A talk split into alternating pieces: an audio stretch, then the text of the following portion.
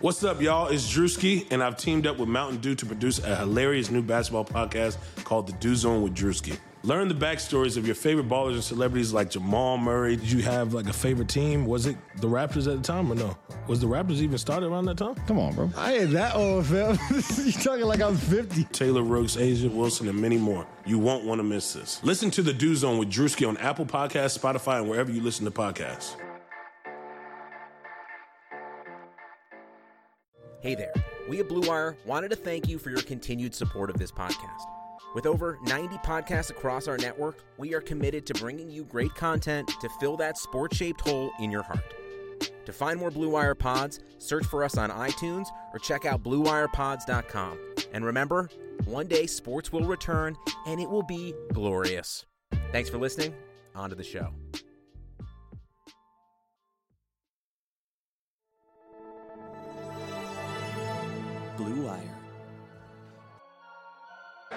The Boston Celtics select Jayson Tatum from Duke University. Brown on the break for the Celtics. Goes around the world.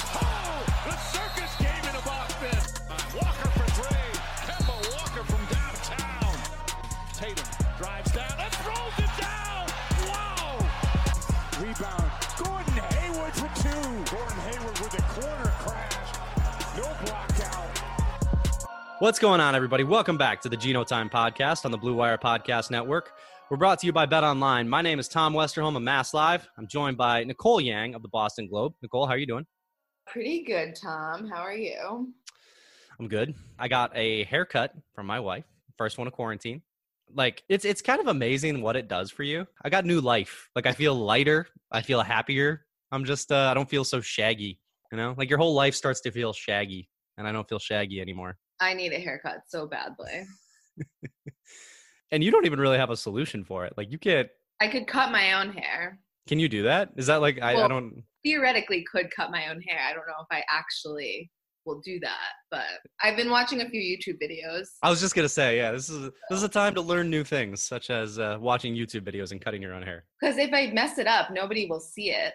Exactly. So But you better hope. See, the thing that had me concerned was that like the NBA was gonna like kind of come back unexpectedly, and then I would be stuck like, oh, I got to get into my barber, and everybody's gonna be trying to get a haircut at the same time. So anyway, that's been Hair Chronicles with Tom and Nicole. We've got a pretty cool episode for you guys today. We're really excited about. We've got Kyle Neubeck, one of, if not the best Sixers beat writer. He's he's really really good. You guys should all check him out. Real quick before we talk to Kyle, if you guys feel like it, leave us a review leave us a five star rating on apple. We're trying to get our uh, trying to get our numbers up here. So if you uh, if you guys want to do us a favor we would really appreciate it. But thank you guys all for listening. We will be right back with kyle neubeck. Guys looking to last longer and go a few extra rounds? Get to bluechew.com bluechew.com has the first ever chewable that brings your performance in the bedroom to another level. They've got the same active ingredients that are in viagra and cialis so you know they work and since they're chewable, they work faster. You can take them anytime, day or night, even on a full stomach. Plus, you don't need to go to a doctor's office or spend time waiting on the pharmacy line. Blue Chew's online physician is free of cost, and once approved, your order ships straight to your door in discreet packaging. Here's a great deal for you guys. Visit bluechew.com and get your first order free when you use the promo code BLUEWIRE. Just pay $5 shipping. Again, that's B L U E chew.com, promo code BLUEWIRE.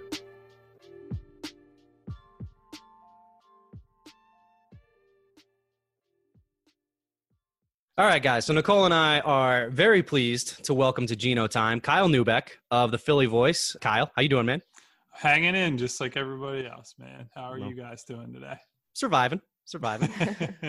um, so Kyle, I mean, before we get too deep into, uh, we're going to be talking about the 2018 playoff series. Before we get too deep into that, I mean, just what has it been like from a Philly perspective during the coronavirus? I mean, how, how have the Sixers been sort of operating during the crisis here? Uh, they've mostly been radio silent. Like uh, maybe it's partially because I've been focusing on, as we're going to do today, like some look back stuff and more retro stuff. But uh, uh, the vibe I've gotten is that everybody's bunkering down, and you know the guys, the players are trying to prep for if the season comes back as much as anything else. But besides that, they're shortening their work week. I know they've cut Fridays for a lot of the business PR even like front office type people. They're trying to make sure people are taking care of themselves, like from a mental health perspective, on top of the players being conditioned and all that. But you know, around Philadelphia in general, I'm sure it's the same as it is most other places. No doubt.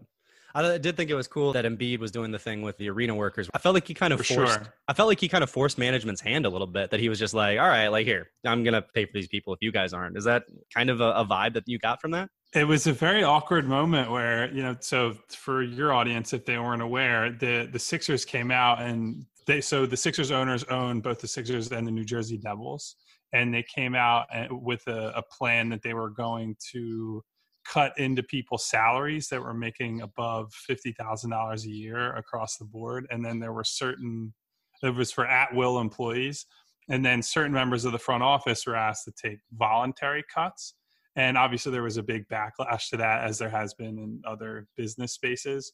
And Joel Embiid comes out the next day and commits to paying those employees. He started to establish uh, a, relief fund, wanted to donate to other causes. And so the Sixers owners were forced to backtrack on all that. And it was this very weird moment where it's like, okay, that's like a direct shot at what ownership did. And that just feels like, you know, it was weird for a bit. And then the owners came out and they donated to several prominent charities. They provided, I think, like 10,000 laptops to kids in Philadelphia to, uh, to learn from home during all this. So I, I think things have been smoothed over a bit, but it was certainly a weird time for a few minutes there. There's been a lot of weird stories in Sixers world over the last four or five years. So that was not quite at the top, but Yeah, yeah. it's, it's approaching it, I suppose. a topical one. That's actually a perfect lead in. Nicole and I were talking, and it, it kind of felt like one of the things that really sort of sparked the rivalry that that's always been kind of you know boiling beneath the surface. But one of the things that really sparked it was the Fultz pick. Is that? Do you think that's fair to say that that was sort of the beginning of it? Just like the Celtics, the Sixers, the, the fan bases, you know, despising each other, and then here are these two rookies. Everybody loves rookies, and it's it's almost a competition between those two. The way that the the pick situation worked out. For sure. I think it starts with, you know, the teams were finally both relevant again for the first time in a long time. There was just like decades long period where one would be up, mostly Boston would be up because the Sixers have had their struggles. Um, but uh, now that they were on a collision course or both at the end of rebuilds and, and getting back into playoff contention, and then you add in the fact that they make this massive trade that you know Sixers fans at the time and a lot of people around the league were like, "Man, they won that! I can't believe Boston would let them trade up into that number one spot." Because I think Markelle was viewed at the time as you know he's like the no doubt slam dunk number one pick, and as it turns out, it goes sideways, and so that that ends up that's like a whole nother layer on top of obviously what was already a, a great historic rivalry that now has you know some additional stakes on top of that. that didn't feel like a stupid trade at the time obviously like you were No, saying no, like that no. was eh, that he was the missing piece it felt like in a lot of ways because he was the guy who could score from three out of the pick and roll he was the guy who could collapse the defense who could you know do all these things that it felt like Simmons and Embiid really needed and he was capable of all of them it was just such a bizarre moment because he was like the perfect piece he fit in just you know like like a puzzle in there Yeah, theoretical. Theoretically, Fultz. yeah. theoretical Fultz is like the perfect guy. It's that has the perfect set of skills that they needed. And actually, like when they traded for Jimmy Butler, I think the motivation there, even though he's a much different personality person than Markelle Fultz, is the same thing. It's a guy who, you know, he's long, he's athletic, he can score at all three levels, he can he can shoot, he can finish at the rim, he he gets to the line, all that stuff. It's like they, they wanted the same things. It's just a matter of all right, well, it looks like we're not getting it from Markelle. So who, what's the avenue to us getting that sort of player? So yeah, they've been chasing that for a while, and they really still haven't found a uh, a guy for that role, which is why Ben Simmons' lack of a shot has been such an issue.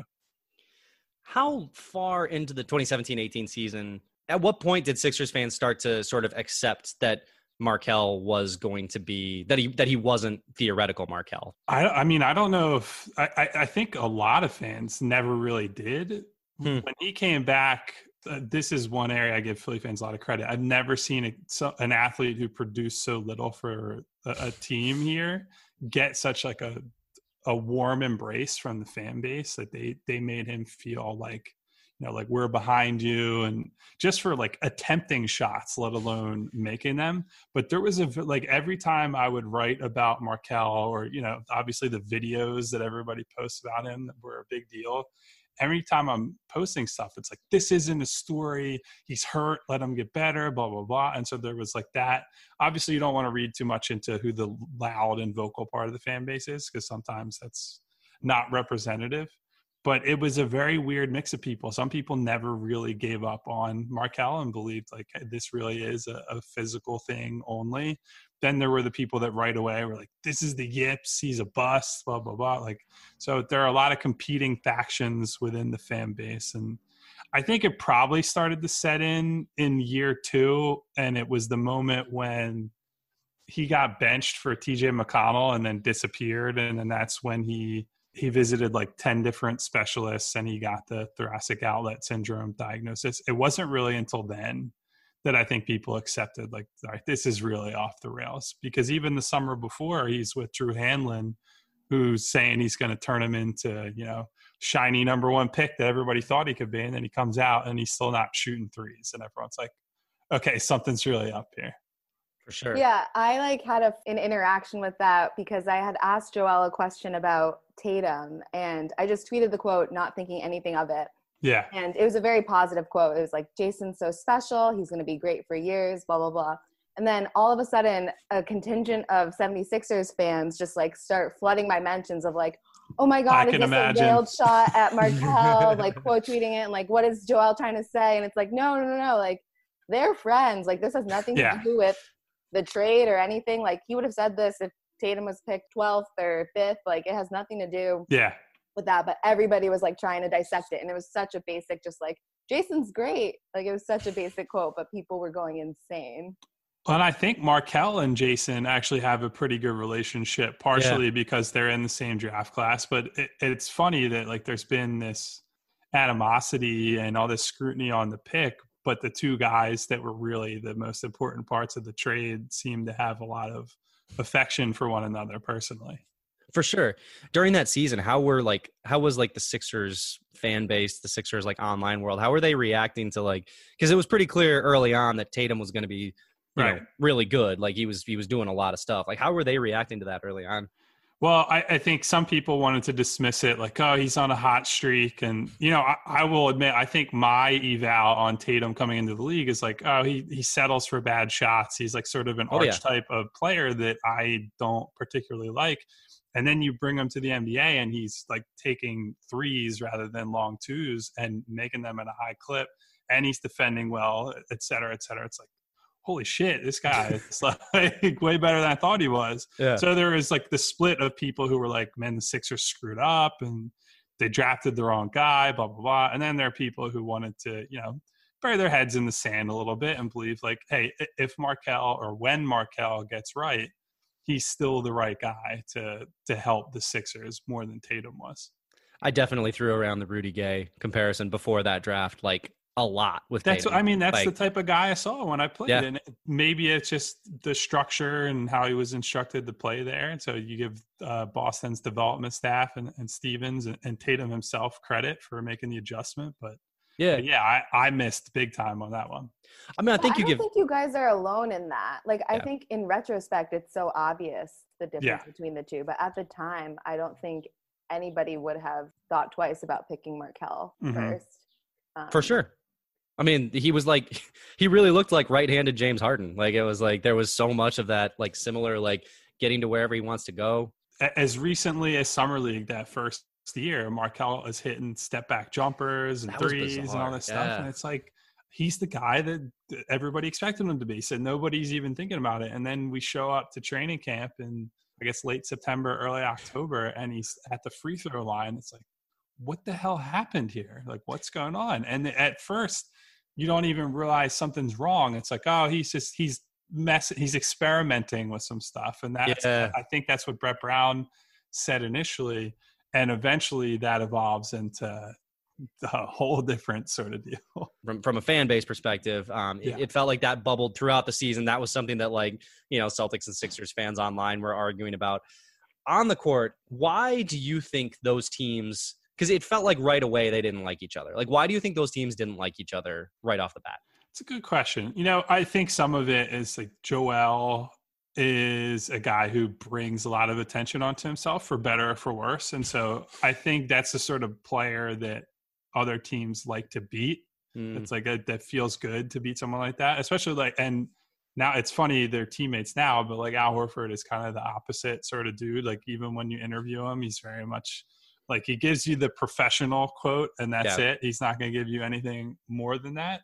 So I, I think there's some, sort of a, a contrast of styles there, and you know the the Sixers were all young and like they think they're hot shit, and then they run it like Joel runs into Horford specifically, and you get humbled a little bit, and you don't want to believe that you know Horford is the problem or that this team is the problem. It's like, well, I can be better, and I think he said something to that effect in interviews. Like there were interviews he did. I think probably after the series, more like next season, regular season games, where he gets asked like, "Hey, is Al giving you problems?" And he's like, "No, nobody gives me problems," and he's like in denial a little bit, and I think Yeah. that that fuels it. But I- like, I think for the most part, it's they, like they're tough physical teams that they're built around their defense specifically. Like obviously, Brad Stevens' teams in Boston have historically been very good defensively, and Ben and Joel, like that's their calling card. So that makes for a very uh, a tough clash, and I think that that lends itself to uh, a rivalry heating up quicker than others. I think the Celtics also kind of had this uh, combination of young guys who played a major role, but then Yeah. there was also like Marcus Morris, who's an instigator, and there's For Marcus sure. Smart, who I wouldn't call him an instigator, but he's not certainly not like a back down type of guy. Oh, he Um, he carries himself like he's the best player on the court, or at I least mean, the he best shoved, defender. He shoved Joel Embiid that game last season. like blatantly shoved photo. him off the court. Yeah. Yeah. So like I think that contributed some to it as well, where it was just like, you know, it's a bunch of like competitive young dudes going at each other. And then like it wasn't like the Celtics aside from Horford, it wasn't like the Celtics veterans were necessarily going to be calming the situation down either. No, no, no.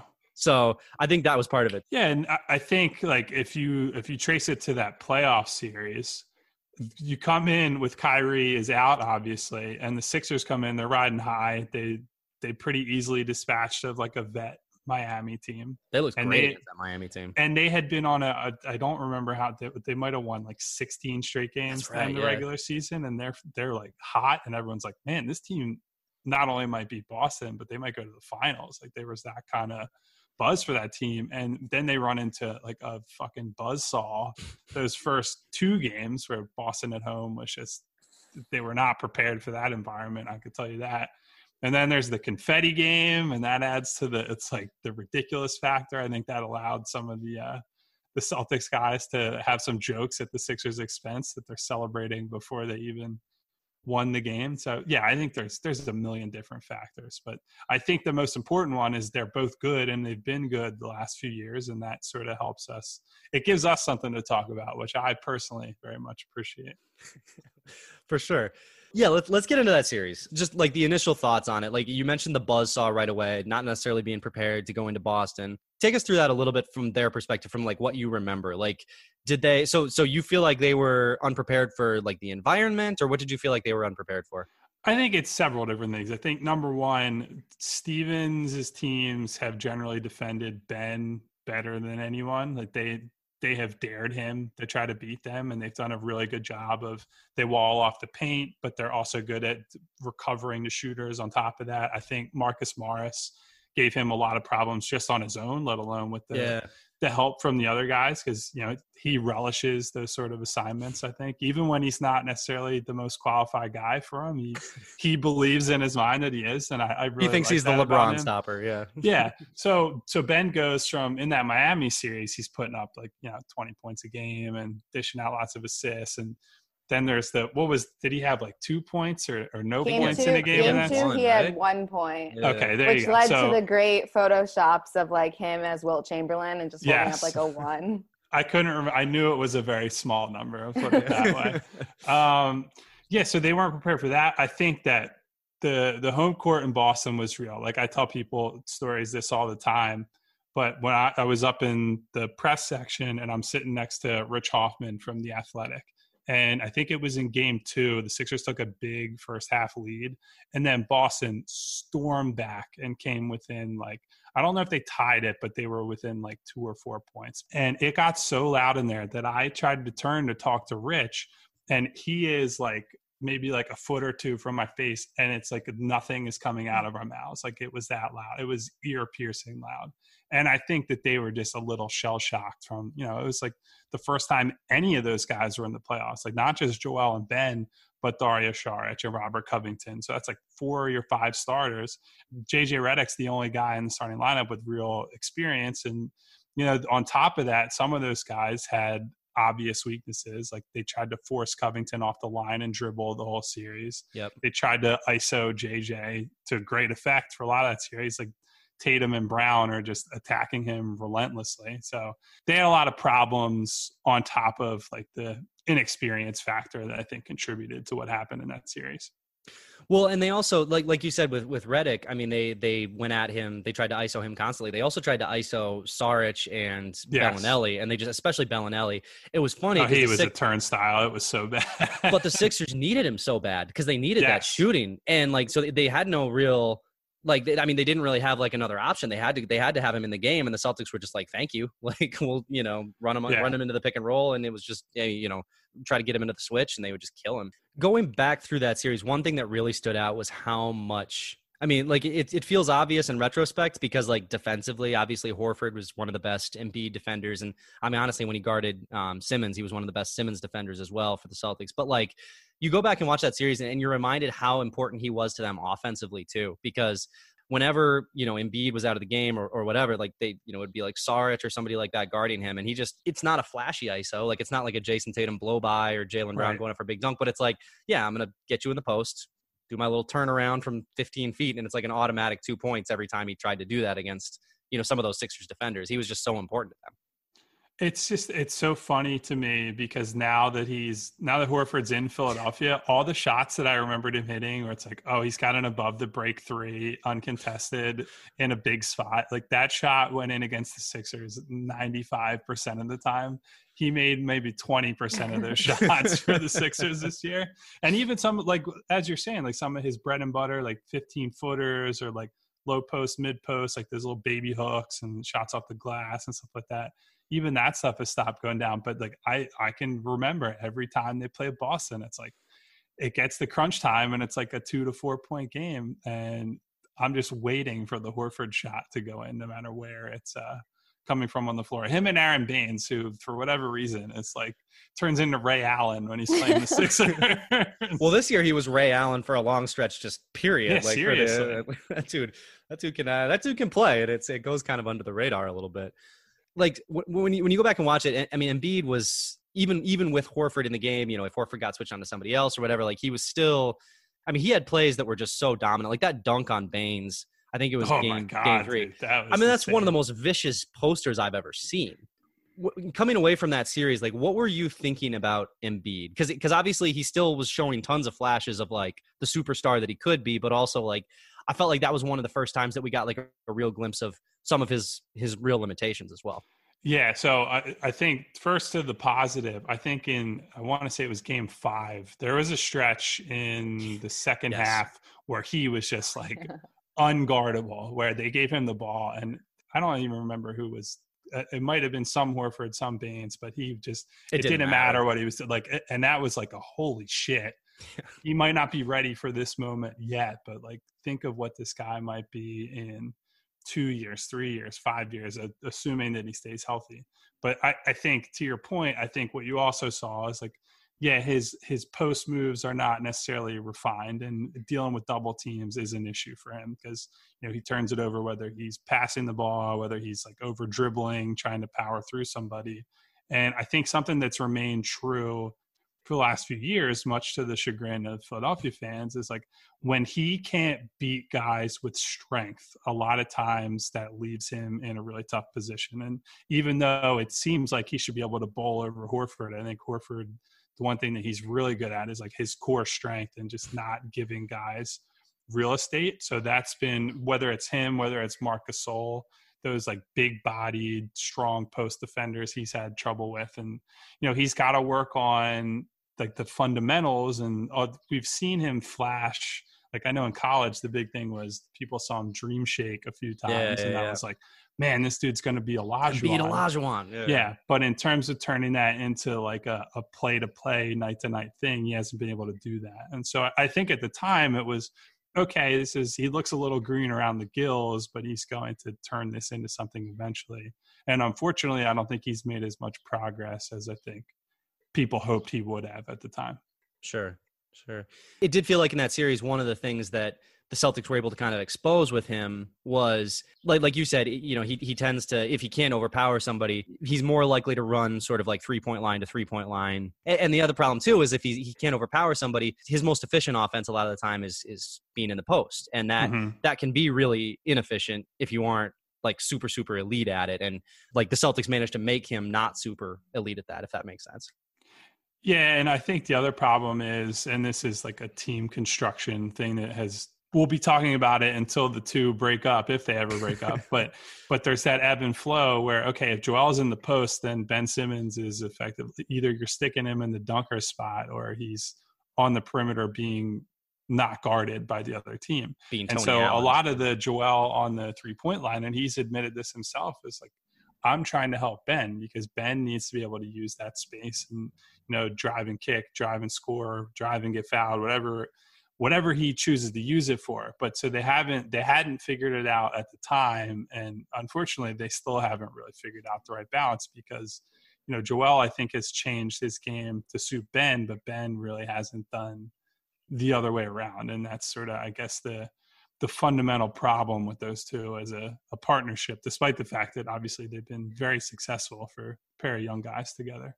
so the rest of that team you know doesn't have like a like a huge impact on on, on the sixers like going forward the way they've constructed teams since that 2018 series because during the 2018 series obviously there were there were the holes with like we were saying before belinelli couldn't defend anybody but they still needed the spacing how have you seen them sort of react to those problems that they had during the 2018 series going forward. Yeah, well, I think some of the problem with their team building generally has been that whatever they however they were humbled the year before that's it's like an overcorrection.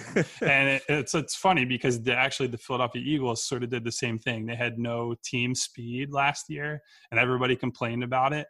And like all they did in this year's draft was all right we're drafting fast athletes and we don't really care so much about production. So i don't know if like the philly franchises just have this mind meld on this where they overcorrect but but yeah so they wanted to get i think I think the the major thing they wanted is self creation because I think the problem they ran into, especially because Ben was so ineffective, was you know if, if they're putting the ball into JJ Redick or Robert Covington or Dario Saric's hands, they can only do so much with it, and they're not able to break us down on offense. And I think Sixers fans saw, you know, like Tatum and Jaylen Brown and Terry Rozier and all these guys like win these isolation matchups. It's Mm, like, well, why don't mhm. we have guys who can dribble? Like, what's the what's the issue here? So I think that's some of why they went and got Jimmy Butler. I think that's some of why they traded for Tobias Harris, and they're looking for guys that you know they can succeed with or without the ball in their hands. I think Jimmy probably is more on the ball dominant side, and so that's why he kind of clashed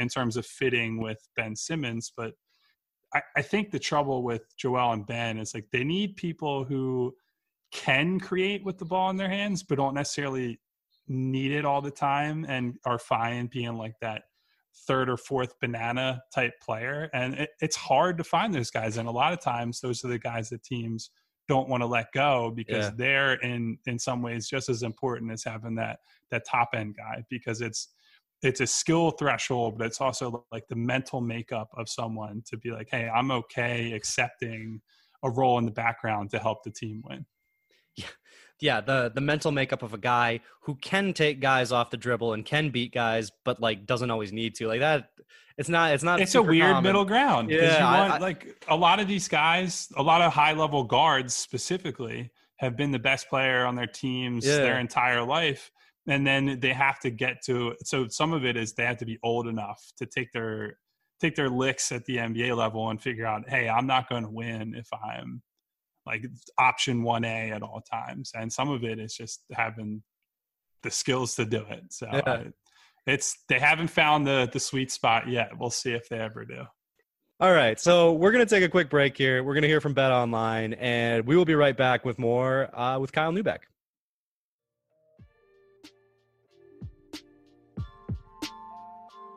With currently no NBA, NHL, or MLB, you might think there's nothing to bet on. Well, you'd be wrong. Our exclusive partner Bet Online still has hundreds of events, games, and props to wager on. From their online casino to poker and blackjack, they're bringing Vegas to you. Missing the NFL? No problem. Bet Online has live daily Madden NFL 20 simulations you can bet on. You can still bet on Survivor, Big Brother, American Idol, stock prices, and even the Nathan's Hot Dog Eating Contest. All open 24 hours a day and all online. Use promo code BLUEWIRE to join today and receive your new welcome bonus. Bet Online, your online wagering solution.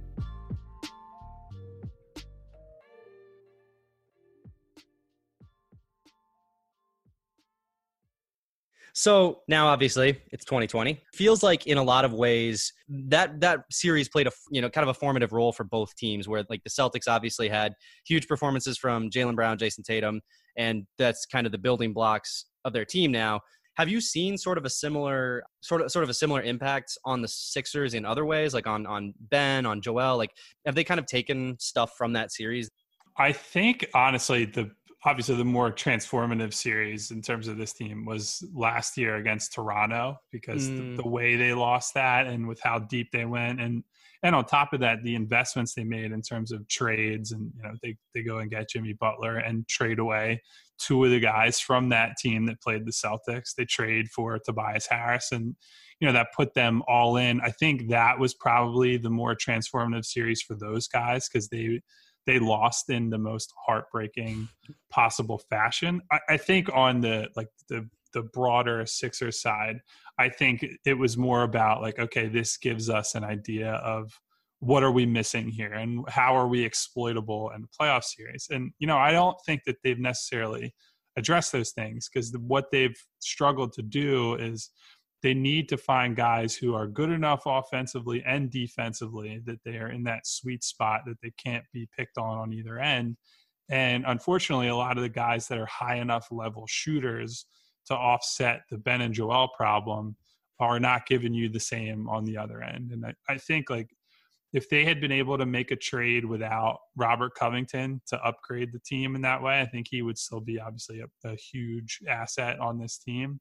And they're I guess they're looking for a mix of what they were missing in that series and honestly recapturing some of what they had that you know Robert Covington has a tough series but I think more often than not on a, a, a more evenly structured evenly balanced team they would have had a desperate need for someone like that they've tried to fix those holes and created some other holes as a result I think Sure. This season obviously was was kind of a I mean, is, is it fair to say it was kind of a disaster given like the plans Oh, they had going in? Yeah. Okay. How have you seen sort of like what they learned last year and like what they tried to build and what they tried to bring in kind of blow up in their face this year?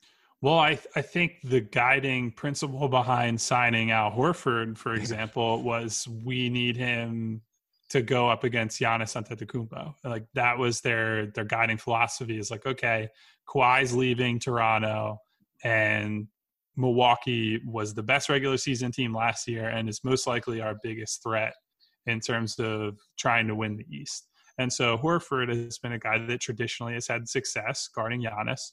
And so they were like, okay, we can have Joel guard him for stretches. We can have Horford guard him. We can have Ben guard him. And that's like, no team is going to be able to offer a better plan for this one player who just so happens to be one of one of if not the current best player in the league.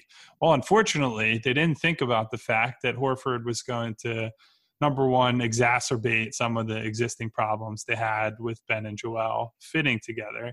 Number two, that Horford was going to age and you know some of his skills have not translated as well. Like he shot poorly, which that would hurt no matter how he looked otherwise. And then I think uh, there's been I've talked to you guys and other people in Boston that have said, you know, there's Al normally has some down periods in the middle of the year and then ramps up toward the playoffs. Well, unfortunately, we don't know if we're going to get the playoffs this season now. And so most of what Sixers fans and, and media have seen is Al Horford in the middle of the season, where athletically he's not always able to get there. They had a West Coast road trip where they're going up against guys like Anthony Davis, who's just you know, blowing by him, dunking over him. Even someone like Montrezl Harrell, who's like an athletic, active big man, is giving him problems. And, and so it, it it showed a lot of the issues with Horford if he has to be, I guess, one of their centerpieces. And they struggled to incorporate him in a defensive scheme that really is built around Joel's talents, where he is just, know, he's got a huge wingspan. He's athletic. He's one of the best shot blockers in the league. And for all of Horford's gifts as a defender, you want him more. I don't want to say blitzing, but at least like hedging on guys Right. and playing up and and doing things that they don't have Joel do, where he's dropping back and playing that drop coverage. And they've struggled to find a balance between, you know, not adjusting it because they don't want to screw with what Joel does, but wanting to tweak it around Al so that Al can, you know, be the best player that he can be. So it's a long way of saying that the Horford signing has gone way left for them. that was pretty predictable, right? Like, wasn't Yeah. it like because it was like, okay, yes, like you've got the guy who can maybe guard who can guard Giannis, you know, as well as you know anybody this side of Semi Ojeleye, but but like, wasn't it pretty predictable that like, okay, you face the Raptors, for example, who are not the Bucks and who do not employ Giannis Antetokounmpo, but they like at that point, what do you do with this roster that you pretty much Right. constructed to beat Milwaukee? I, I guess the philosophy was that Horford has been adaptable throughout his career. And, you know, I don't think it worked necessarily well for Boston in the playoffs in years past, but I know they did have some success with some Baynes Horford pairings in the front court. And so you look at that and you say, like, okay, well, Joel Embiid is much better than Aron Baynes across the board as a basketball player. So if if they can make that work and you know, like the on off splits are what they are, we can make it work here. What that doesn't take into account is like, okay, think of the Baynes Horford front court, and then you have Ben Simmons, who teams are going to ignore on the perimeter, and so that is that's like the wrench in, in everything. It's like it's hard to account for. You know, you can look at how guys look in different lineups and with different pairings, but there's no no guy that you could compare to around the league right now to Ben Simmons, and so it makes it really hard to build this team and to to bring a piece like Horford in without knowing what it's going to look like next to Ben Simmons. You can only really guess. Yeah, because I mean, if you look at the rest of that Celtics lineup, it was like it was very good players around those two, but they were like much more traditional good Yes. players. It was, it was like Jaylen and Tatum are very, very talented, but they're kind of traditionally talented players. Like, And then, they're yeah. guards too. Like they have, Yeah, yeah, they have guys exactly. like they had Rozier, they have Marcus Smart, who you know he's not like a full time point guard in the way people would think of point guards traditionally, but he was a point guard most of his life, and obviously has like ball skills to be able to play there. So Right. that that they they don't have that. They don't have that normal lineup that they can make a free agent signing and say, hey, we just slide you in right here Right. and do exactly what you did at your last team. I feel like Um, the lack of postseason, though, particularly muddies things for Philadelphia's future and just Yeah. what direction they want to go. Like, what's your sense on how this sort of complicates everything? Well, so I, I think there are a, a few layers to that. Number one, I think the person who is hurt the most by that is probably Brett Brown, because I think the only thing that was going to save him from losing his job was a deep playoff run. Like I think at this point, if they cancel the season, that's probably their most their most natural move. It's like, okay, we we get rid of the head coach, and that's probably our our quick fix. We can sell that first of all from like a public relations standpoint to the fans. Brett's grown out of favor, and and maybe the players need a new voice. I think Ben Simmons gave an interview recently where his family intimated that he wants accountability, and and maybe that he's not necessarily getting that right now. So the, maybe they bring in a yeller, and that's the fix.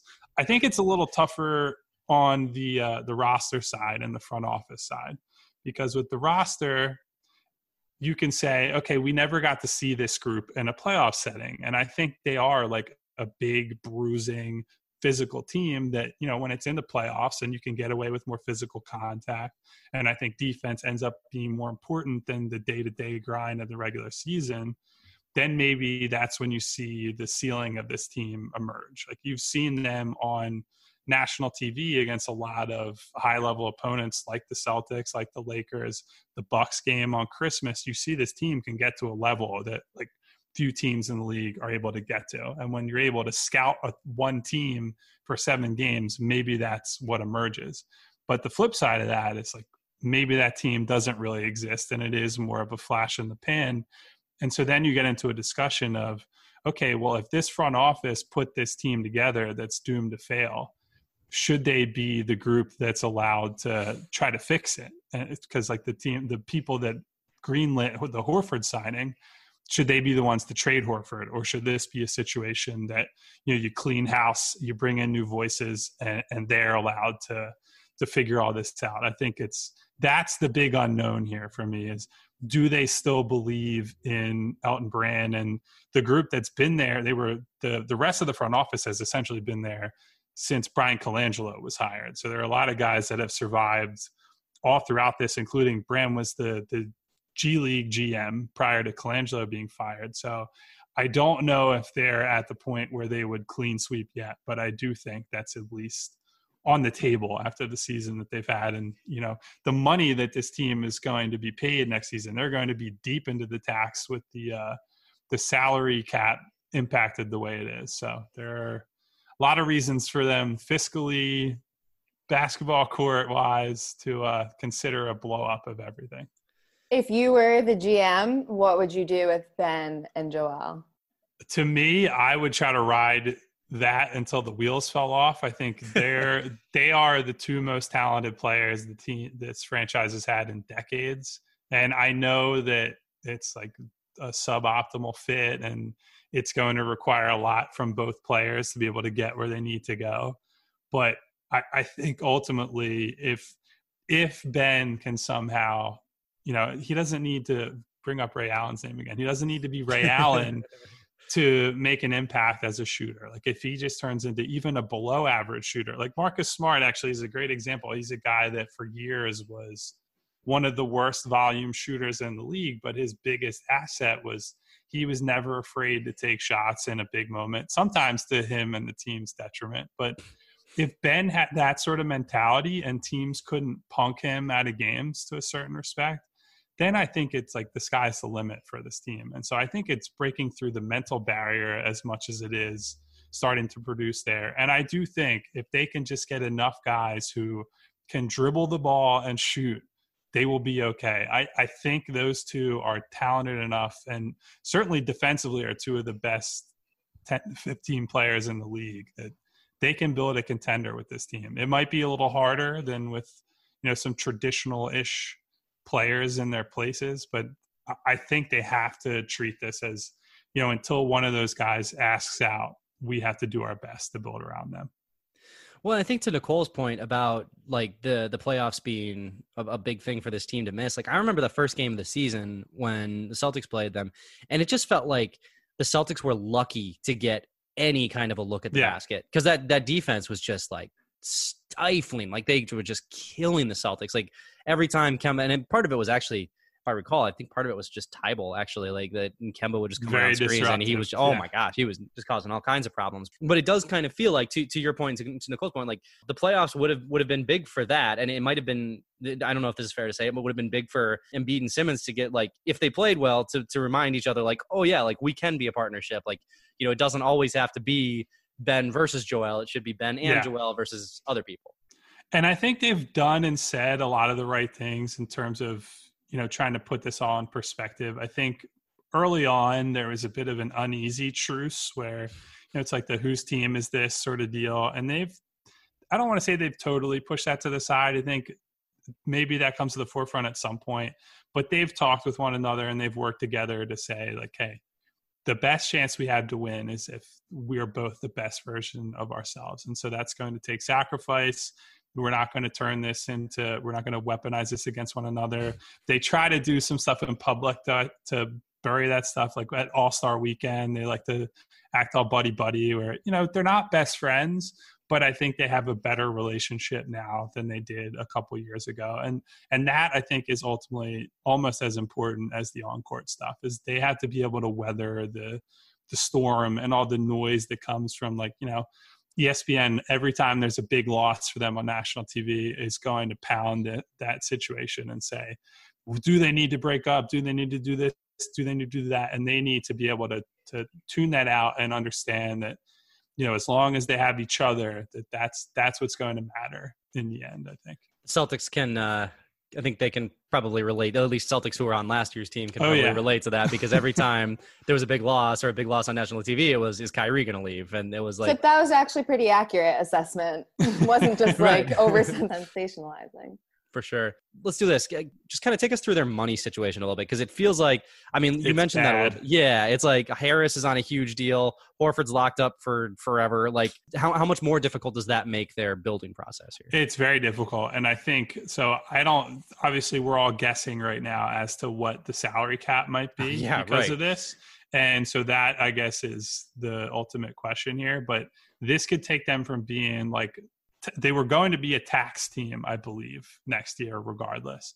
This could turn them from just being a tax team to being a team that's over the apron. And so then you you can't make sign and trades. You have a smaller amount of money to use with your exceptions. Yep. and so that that really limits you in terms of how you're able to upgrade the team. And that puts a lot of pressure on them. They don't have a lot of picks to begin with but it puts additional pressure on them to nail any sort of draft picks that they make and, really ramp up their development program which in fairness they actually have despite the fact that they've had some high profile failures over the last half decade someone like Shake Milton. They they got Landry Shamet in the back half of the first round. Furkan Korkmaz has now come on years after people thought he was like a, Right, yeah. a not even an NBA player. Matisse Thybulle obviously has had a, a, a pretty good rookie year. So they've done well despite the fact that they're now not using premium draft picks. But it's a matter of like, okay, how do you incorporate that into the team? And on top of that, can you get guys in that late round that are not only good enough to be in the league, but fit well next to Ben and Joel? And so then that circles back to the original problem. And so that's Right. sort of the the alpha and the omega of this team, I guess.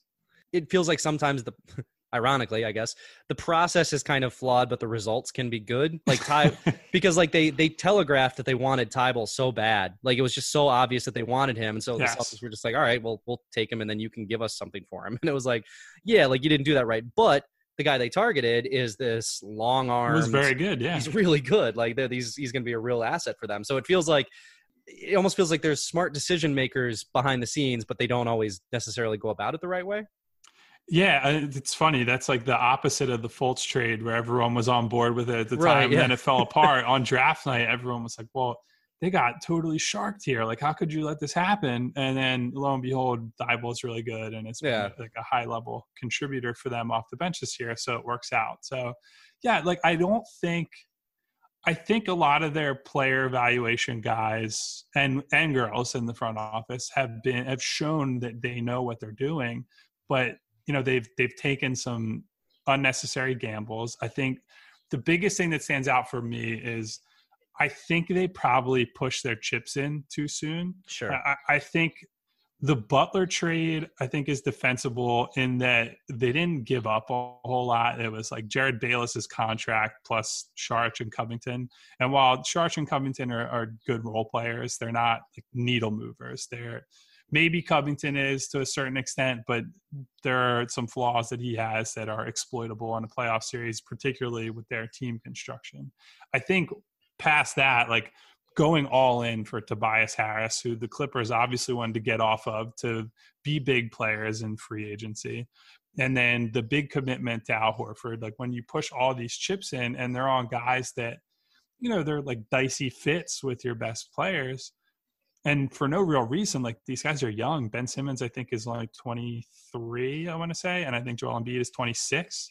So like they're not they don't need to win right now. They have a couple more years, but Yeah. they're running up against this scenario where, you know, Joel's already on his big contract. Ben will be on a max next summer. So I think they felt the pressure of we're up against it in terms of when we can spend money. So this is the best player we can get with that money. And you know, it didn't end up working out very well. Well, and I think to your point that one of the biggest problems they ran into was like when they traded for Jimmy Butler, that made sense because Jimmy Butler was a top 10, top 15 player in the NBA. Whereas it's like Tobias Harris is a very nice player. You know, he might be like a borderline all star in the exact. It's always right the worst thing to hear. It's like very he's a very nice player. You know, like you don't even mean it like that because it's like he's a talented guy, like he's a Yeah. talented player, but like he's when when yeah, I don't even know. I mean, he's he's on some kind of max, right? Like he's on like a huge deal. I believe he's it's 180 million over five. I want to say. Yeah, and like you know, he shot what like thirty six percent from three this year. Right. If he was 42% from three and he's like a the shooter difference. they Yeah. wanted him to be or thought he could be, and he showed himself to be in LA, that's a different story. But he just hasn't been that guy in Philly. And so that that's the problem. And when you're pushing chips in for guys who are, you know, like the 30th, 35th best player in the NBA and whatever Horford is at this point, it makes sense when it's Butler because then you're getting like a superstar. It doesn't make as much sense for just these kind of good but not great guys, especially in somebody like Horford's case where he's 33 or whatever he is at this point in his career. exactly. Let's say the se- the season did come back, or let's say the season had come back. How, how would you kind of predict or or kind of uh, envision a Celtics Sixers playoff series? I mean, honestly, I think it could go either way. Hundred percent. I think, you know, Stevens is obviously a, a big adjustments guy that I think he's earned the benefit of the doubt that he would probably impact the series in that way. I think uh, the Sixers, for once, got the the upper hand in the uh, the season series this year, and the question really is, can the Sixers dictate the the tempo and the style of that series? Because I think all their big wins have been played on their terms this year, where it's like it's just a slow slugfest type game where you know they might win. It, it'll look like a early 2000s pistons game where they're winning like 95 90 or like 90 to 85 or some shit. And those are the sort of games that they are structured to win. Like they're just going to bleed teams out over time.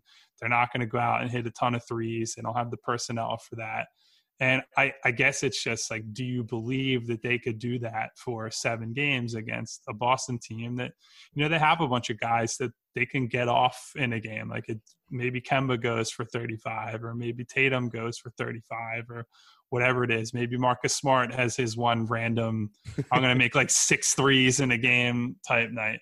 Uh, and so that He now think- holds the franchise record for most threes in a game. That's Marcus Smart. uh, I, I do think engaged Embiid against this version of the Celtics is, you know, he's in a great position to dominate that matchup because they don't have the Horford type guy.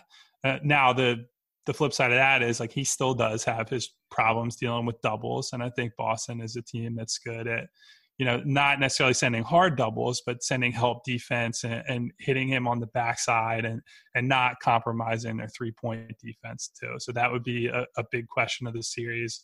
And then obviously all the stuff with Ben too. Like, can Ben be impactful enough against Boston to win a series? And you know, I would like to think that he's learned his lessons and that he's willing to change his game a little bit to suit the matchup, but you never really know until it all unfolds, I guess. I, I do think that one thing that would be interesting. uh, You mentioned that the Celtics are good at bringing doubles, but I did think that it felt like Embiid started to react to the this this season specifically. It felt like Embiid He has started been better, yeah. a lot better. Yeah. And then the other thing that I'd be curious to see is just how would the Sixers deal with Tatum because he is a different player now than he was Yeah. at any point when the Sixers played him. Like I think I think the series might end up being Embiid versus Tatum, which would be just unbelievably fun. Yeah, well, I, I think Simmons would probably take that assignment full time, would be my Mm, guess. yeah, and, true. you know, last year in the playoffs was really his big coming out party defensively. Like game one against Brooklyn, they lose. And then he, for the next four games, basically took D'Angelo Russell out of the series. And then he was also the, not that they stopped Kawhi. Kawhi was unbelievable in the seven game series, but he was he was really their only line of defense against Kawhi Leonard during that run.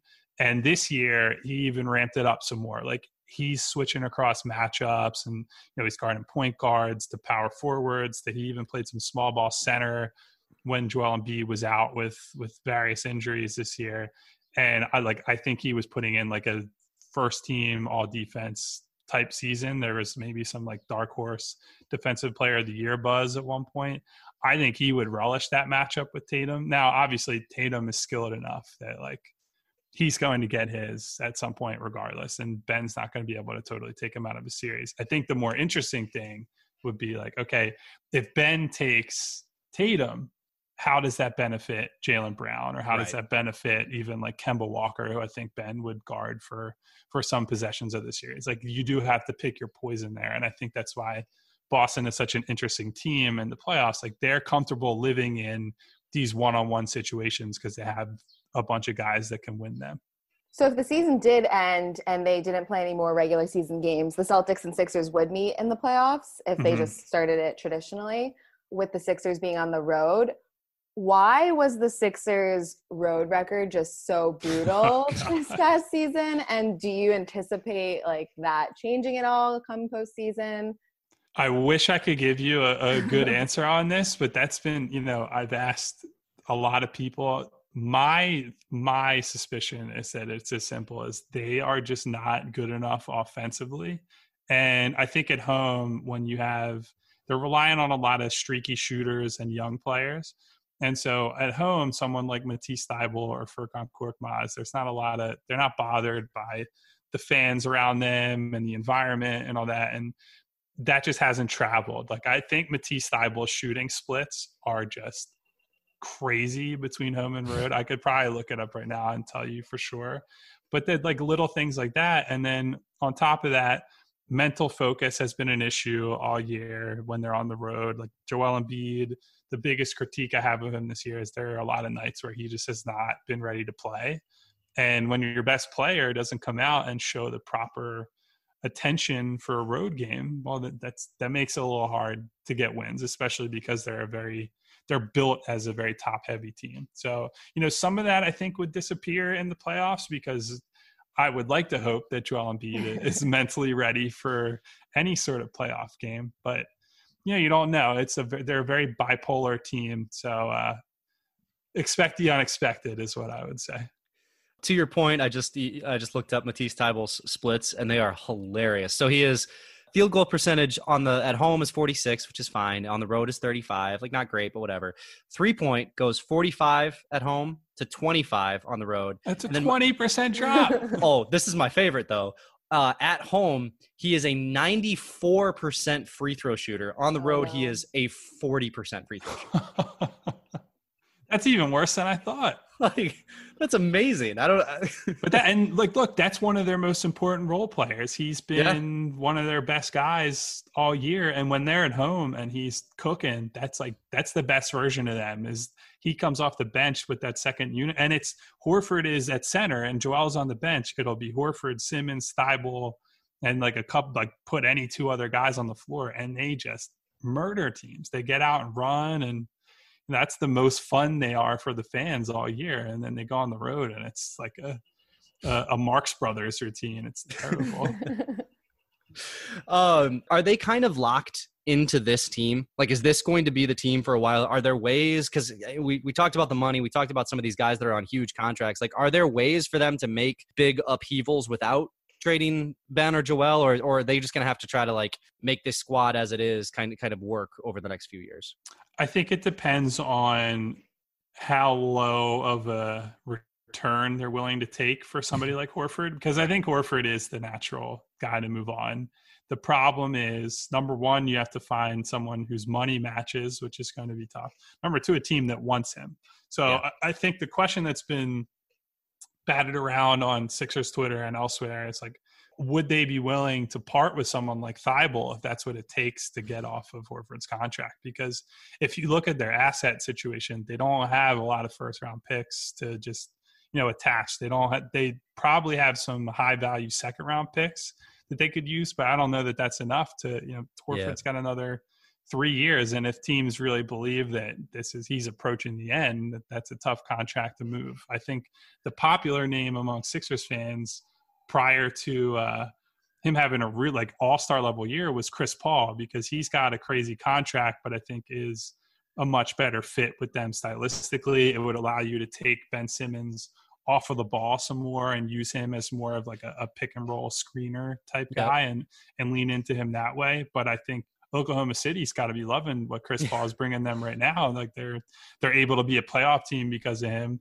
So then you go further down the list and you're looking at like would they swap him for like an Otto Porter type player who, you know, he's certainly in a vacuum not as good as Al Horford is at basketball, but he's a guy that fits within Philadelphia's team construct better and you can make a workable financial deal there. So is that worth it? And do you believe in the vision that you started with here, which is we need him to help us with Giannis. We need cover for Joel Embiid, which obviously that's a big part of it is Al has been the backup center on top of starting next to Joel Embiid. So you have to make up for those minutes. And so there's a million questions you have to figure out with any sort of deal. But I think if they do make a a trade to shake up the roster, that that's the obvious one. It's just it's not so obvious what they would want back. For sure. All right.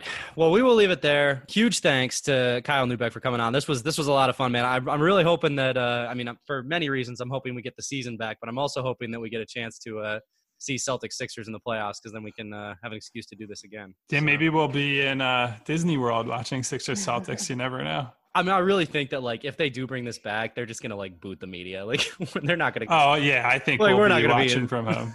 I think even like the broadcasters might be. I think so too. That might be like a remote sort of deal. So, but yeah, fingers crossed that we'll be in uh, Magic Kingdom in a couple months. Definitely. All right, man. Well, thank you again so much. You guys uh, should all follow Kyle at Kyle Neubeck. Anything you want to plug uh, before we let yeah, you go? Just you know, listen to the New Slant podcast, read my articles at the Philly Voice, and otherwise, everybody stay safe and uh, wear your mask when you're out in public. That's my PSA. Absolutely. All right, guys. We will talk to you on Thursday. Thanks a lot for listening.